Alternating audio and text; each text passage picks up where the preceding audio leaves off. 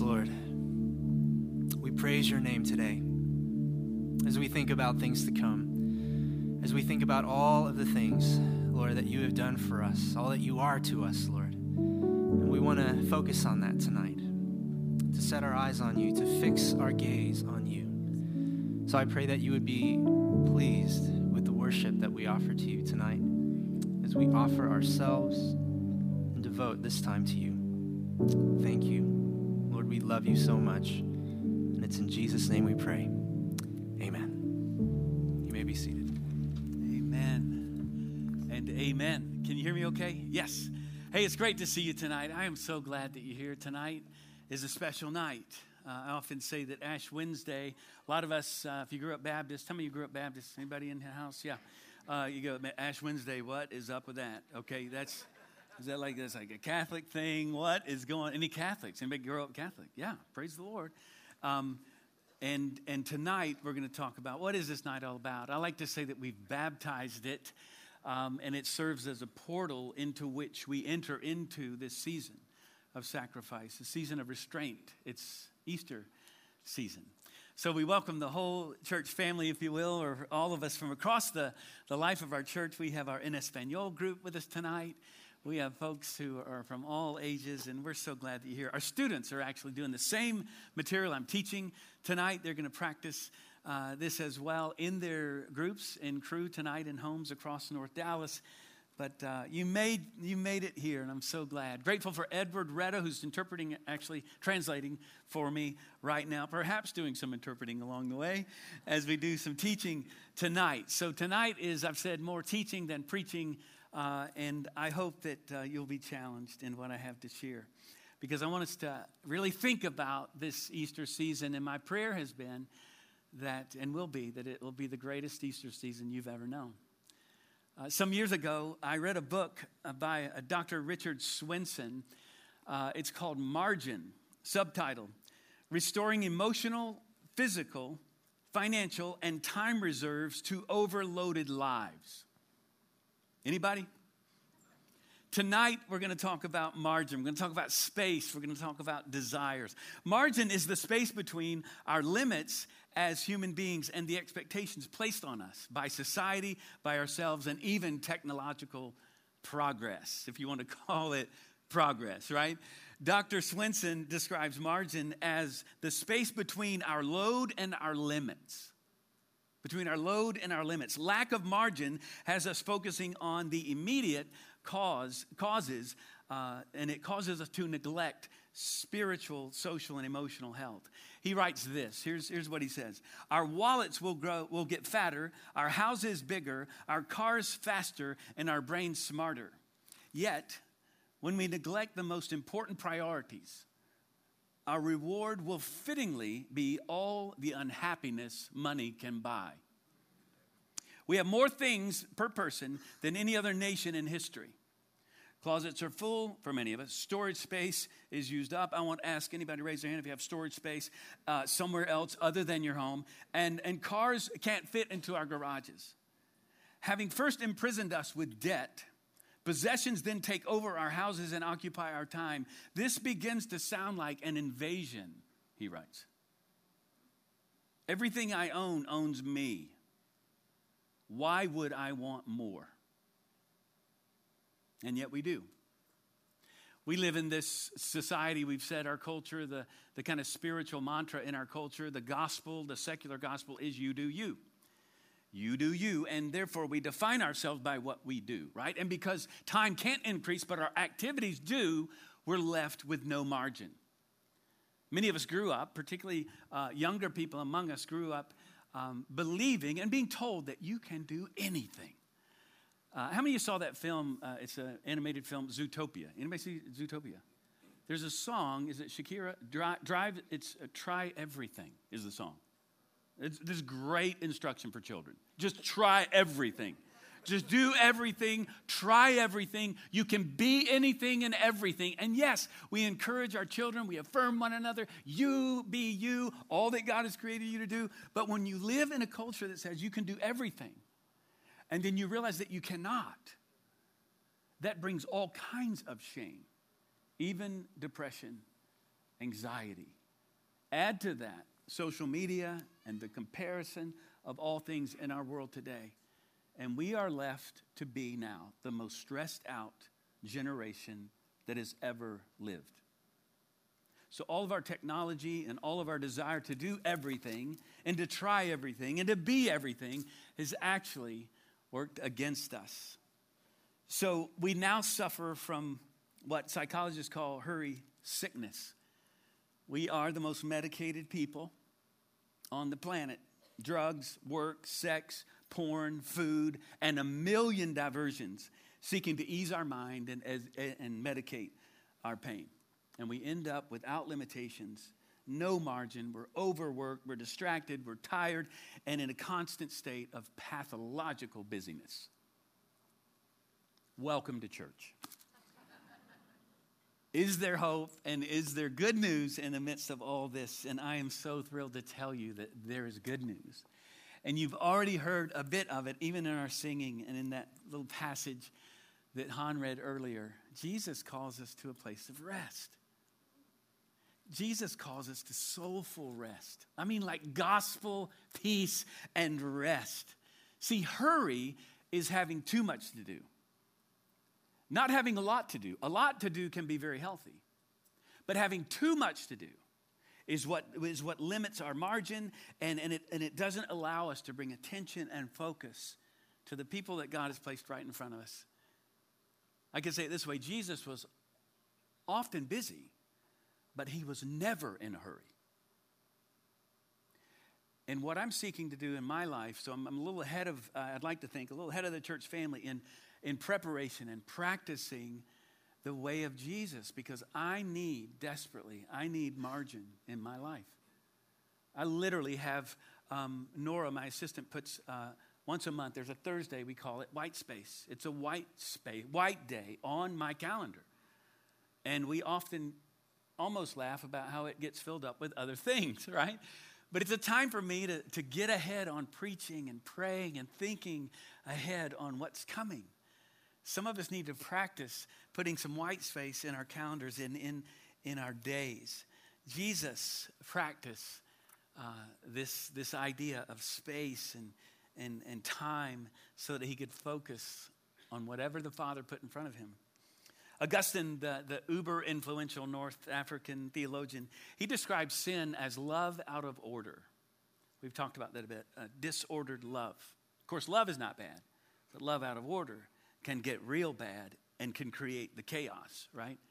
And so tonight I want to talk about and for you to think about desires. Uh, desire. You woke up with desires this morning. You got up and you desired something to eat. You were hungry. Uh, you desired something to drink. You desired to get to work so you could make some money today. Some of you desired to get to school so they wouldn't fail a class. Or you desired to do certain things or look a certain way to try to gain the approval of others. You tried to, to, to get out of bed, to get going. And maybe for some of us, even tonight, getting here was hard, but you had a desire for varied reasons. Desires drive everything in life. And, and yet, our desires are also what gets us into trouble. Thomas Aquinas uh, was the great Italian theologian. He was the Catholic father theologian of all, I think, in so many ways. Um, and he was asked, What would a man need to satisfy his desires? And his answer was everything. Everything. Because human desires are infinite. Your desires are infinite. And because only God is infinite, He alone can satisfy your soul. A more recent theologian of another generation put it this way I can't get no satisfaction. and, and, and yet, it was, it was Augustine again who, who famously wrote, Our souls are restless until we find rest in thee. All of our desires and everything that we want, I want us to, to talk about, think about bringing our desires under the rule and reign of Jesus. So, is there hope?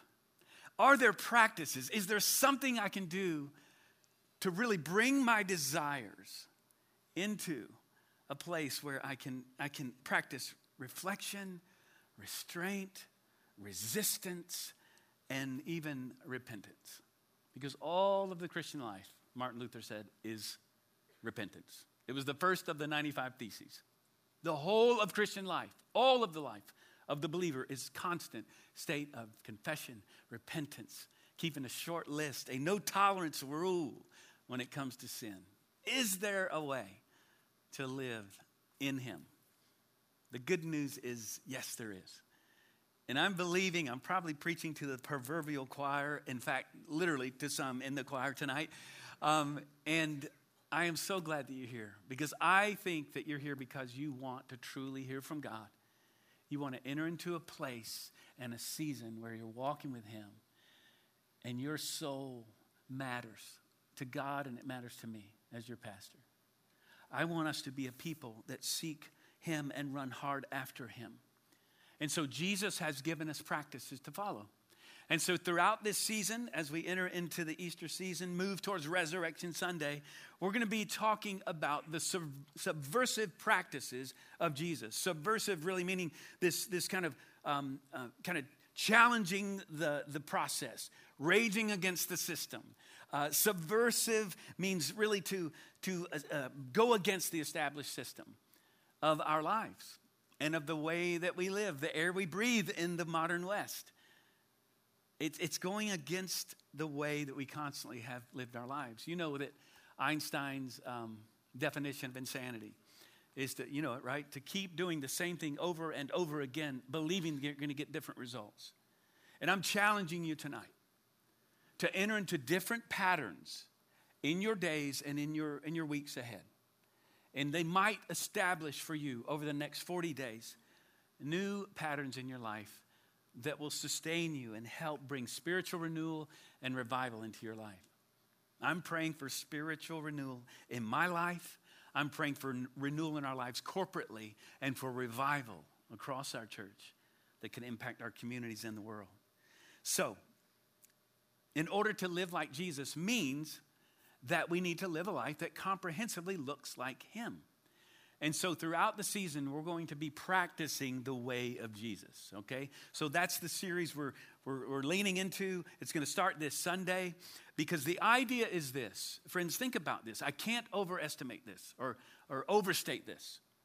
To be a Christian, if you've received the grace of Christ, now we are to live again under his reign and rule. That is what, is what Paul talked about living in him, remaining in him so we're covered in His grace, totally forgiven, fully accepted by God. We now live in Him. But now, as believers, you hear me talk a lot about, you know, Jesus, not just our example, He's our substitute, and it all starts there. But He is our example. And so to be a Christian is to live a life that looks like Him. So watch this.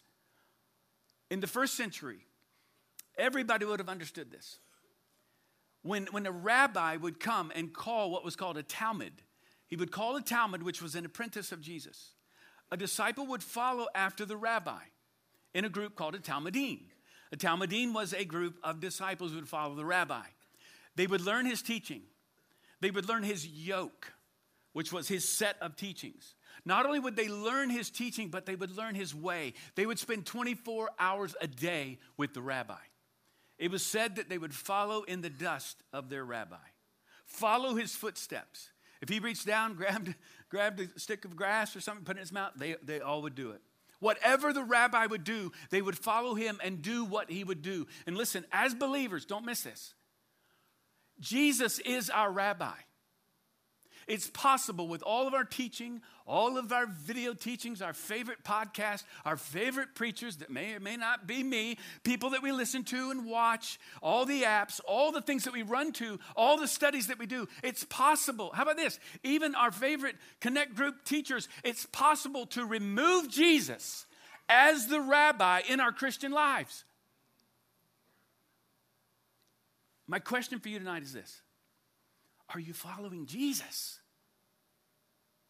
I mean, really following him. Is he your rabbi? Is he the one you're pursuing? Even tonight, I'm, I'm glad Jeff's been, man, he's studying up on this. Jeff is reading the Bible, evidently. I mean, Jeff really wants to pursue Jesus. This is getting me inspired. I'm getting kind of hyped along with him. Are you following him? Not vicariously through your pastor or through someone else. Jesus is our rabbi. He's the one we're pursuing. And so, in order to do that, to live the Christian life, we want to live just like him. And so we follow the patterns, the practices of his life. And tonight I'm going to focus on one in particular that he talked about a lot, but I want to show you where we're going. This is where all this is heading. On March 1st, that'd be this Sunday, we're going to look at submission. We're going to look at solitude, and which is really solitude and silence. Uh, anybody needs silence in their lives? Anybody need to unplug, right? Get rid of the phones and all those good things. We're, we're going to talk about prayer. We're going to talk about confession, simplicity, service on, on April 5th. That's Palm Sunday. Uh, we're going to talk about, and in fact, on Palm Sunday, uh, we're going to have the Messiah. It's going to be over in the sanctuary. And then that afternoon, um, the Messiah, which is basically music and scripture. I mean, that's all it is, right, Stephen? I mean, it's, it's going to be incredible. We have a special service here and in the gym. It's going to be an amazing time. Uh, that week, Holy Week, we're going to have the Journey to the Cross, um, which is downstairs in lower level Collins. We started last year. And then we have a silent Lord's Supper on Good Friday. But all the while, we're going to be walking together in our connect group, same material. We're going to have devotional a guide that's going to help you every day. I'm going to give you a, a reminder prompt on Mondays to what the, the particular discipline is that we're going to practice together, okay? So, again, let's share this with our church family, share it with others, and let's all jump in, okay? So, tonight, here's what I want to do I want to use this time uh, to focus in on the next 40 days. Now, tonight, I won't go into great detail here, but tonight, of course, is Ash Wednesday. Uh, and you may wonder, what is the deal with Ash Wednesday? And we, we enter into the Lenten season. Some of you don't know, Lenten just means spring. Um, it's Langton. It's a word that means spring. It comes from the Germanic word that means long days because we're moving towards, right, the, the, the spring equinox. Equinox, equal night, is a Germanic word. Equal night and equal day. And that happens to be on March the 19th this year. Praise be to God, spring is coming. Amen. Um, I, I, the older I get, I think it is. I can't handle winter. I'm sorry. Um, I get moved to Alaska or somewhere, you know, like where it's, I don't know, daytime. That might make me crazy too. Daytime all day. But, but Easter literally means dawn. It means, it means toward the east because that's where you look for the equal, I mean, the, the equinox, the spring, the vernal spring equinox. And that's where you look for the sun that's going to rise exactly in the east and set exactly in the west when we, when we experience the equinox. I like to call Easter Resurrection Sunday because that's what it is, right? We talk about Easter, and some of this has some, you know, people know, you know this, has some pagan roots along the way. But why the 40 days? 40 days is not arbitrary. 40 days is actually throughout Scripture. We see Moses, you think of Elijah, you think of Jesus in the wilderness. Prior to his ministry, he's fasting for 40 days, and then he's tempted by the evil one. He's, he's, after he's risen, he is until the ascension, 40 days. So the point is, 40 days helps us enter into the rhythm, the pattern of God, and enter into kind of this, this, um, this stream of God's action in history. And so each year, if you will, it's always a good day to follow Jesus, but we're going to enter into 40 days of focus. And I want you to, I want to challenge you to do what I'm doing for all of us. Each, here it is, each 40 day or 40 year period in the biblical accounts foreshadows something new. And God wants to do a new thing in your life. And it can happen as you lay your life before Him. Ash Wednesday gets its name, derives its name from the the palm branches that are burned the former Palm Sunday, the year before. And so they take the ashes because to remind us twofold one of our mortality. And so in, in Genesis 3:19, it says, Remember that you are dust, and to dust you shall return. It's time to slow down. And remember that you're not here forever. Kind of right sizes us before God. But there's another reason. The Easter season is a time to turn away from sin, embrace our weakness, and draw near to Jesus. Here's the thing in Matthew 6, Jesus said, When you pray, pray like this. And then he moves straight from that teaching, and then he says, When you fast, fast like this. Now, I grew up, I think, in a church that kind of highlighted the prayer part, and I think we blacked out the fasting piece. Let me just jump. I don't know if I ever heard any teaching on that growing up. And yet, when I look at the scriptures, I see during the, the Easter or, or the Passion Week, everything slows down. It doesn't speed up. And so we're going to slow down as a church family. We're going to walk with Jesus to the cross. And some of you might be thinking, well, I've never fasted before in my life. That sounds kind of cultic, sounds weird, sounds ancient, archaic.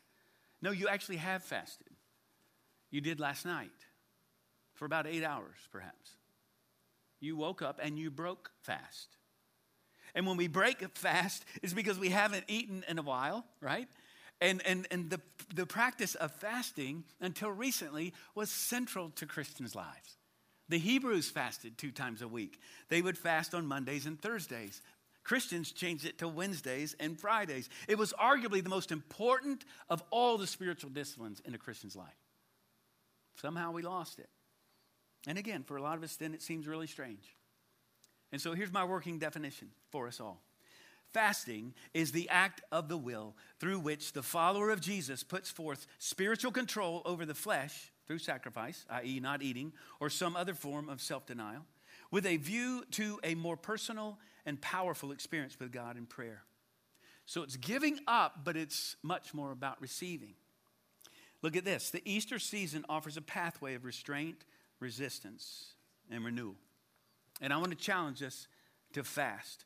Let's do this. I want you to jump to, uh, I'm tracking with the guys that are helping me here um, on the screen. I want to jump to benefits of fasting. I'm going to talk about this. And I want you now to be thinking about what you might, okay, you came here tonight, go, I don't know what you're talking about, but hang with me. Because I want us all to commit to some form of fasting over these next 40 days. Um, because this is a practice that will put you in position to place your desires under the rule and reign of Christ, okay? Benefits of fasting. When you fast, it positions us to experience God. It reveals the things that control us.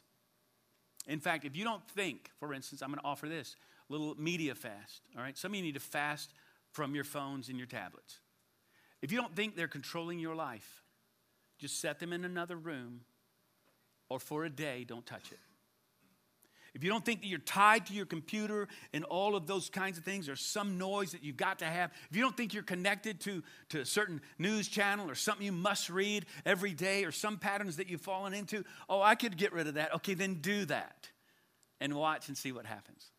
And in those moments of hunger pangs or, or ah, I've got to have that, I must have this, you say, no, no, no, no, no. No, God is enough for me. Jesus, you are enough for me and we enter into prayer and we praise Him. How about this? If you don't eat a meal, what can you do for that hour? You can pray and seek His face. So it changes our desires. It challenges the desires of the flesh. It sets us free from self to worship God alone. So here's some types of fasts that you can enter into. There's a total fast. Now you need to be careful with this one. Um, this one is challenging. If you take medications or something, of course, you can't do, do this. But you can have a water only fast. This one, many of us can do more than you know and longer than you think. Uh, this is something that I've practiced uh, through the years. It's not, it's not juices, it's water. It's not milkshakes, okay, it's not Shake Shack. Um, it's water. That'd be an awesome fast, by the way. Um, that could be on Sunday. That's the day of celebration. You, you could do that. Um, liquid only fasts. You could do juices or something like that. You could eliminate certain foods. You've seen maybe the Daniel fast, certain, certain, no desserts, no caffeine. Now, don't miss this. Fasting is not a diet. That's not the point. Now, it could help in that regard, but Jesus never talked about a restricted diet or some kind of cleanse, you know, through a season or something. He didn't talk about that. What he did talk about was fasting as a way of saying, in fact, he said it himself, my food, how about that? Is to do the will of my Father. In fasting, we say the sustenance of God Himself is going to fill me up. And when I experience pangs of hunger or whatever it might be, that thing I want to run to, I remember, I, Jesus, you're enough for me. And it is a powerful experience. Screen fast, media fast, I've mentioned. No television, no social media. How about this? For some of you, this will change your life. Don't look at your phone until you have looked at the Word of God and you've prayed before you start your day. 80% of us, I'm told, look at our phone within 15 minutes, and the younger you get, our young people, younger adults here, look at their phone the first thing they do when they wake up in the morning. And friends, that will distract you in a moment and set you on to comparison and, and, and will drive you to all kinds of thoughts that will create a distraction throughout the day. And then finally, there's multiple possibilities. Be creative, but sacrifice. Don't give to God something that doesn't cost you anything. And so I want to encourage you think about how are you going to fast? In summary, fasting is a way to align our disordered desires to the way of Jesus. Jesus said, when you fast, fast like this and this. And I love this. He also knew we wouldn't fast real well. And so he gives us some teaching. But all of it is a function of giving our desires over to him and to allow him to be Lord of our lives. So, what are you going to do? What might you do? And I want, I want you to enter into prayer. Even tonight, we're going to think about how and what might I fast from. But be aware, it's going to take prayer because you're picking a fight with the flesh. Richard Foster said it this way it reveals the things that control us. How much food pleasure, how much you know, body image or control we seek to have in certain areas of our lives. We can release those things. It's saying no. That's what self control is. Self discipline is saying yes. To bring our desires into the reign and rule of Jesus. And so, what I want to do is say this together, and then we got a brief moment of prayer, and, and uh, then we're going to take the Lord's Supper together. I want you to reflect with me. Galatians 2:20. It says this. Let's all say this together. It's centered on what this life is all about. I have been crucified with Christ. It is no longer I who live, but Christ who lives in me. And the life I now live in the flesh, I live by faith in the Son of God who loved me and gave himself for me. Okay, so I ask you, what will you release? What will you give to him? I want you to take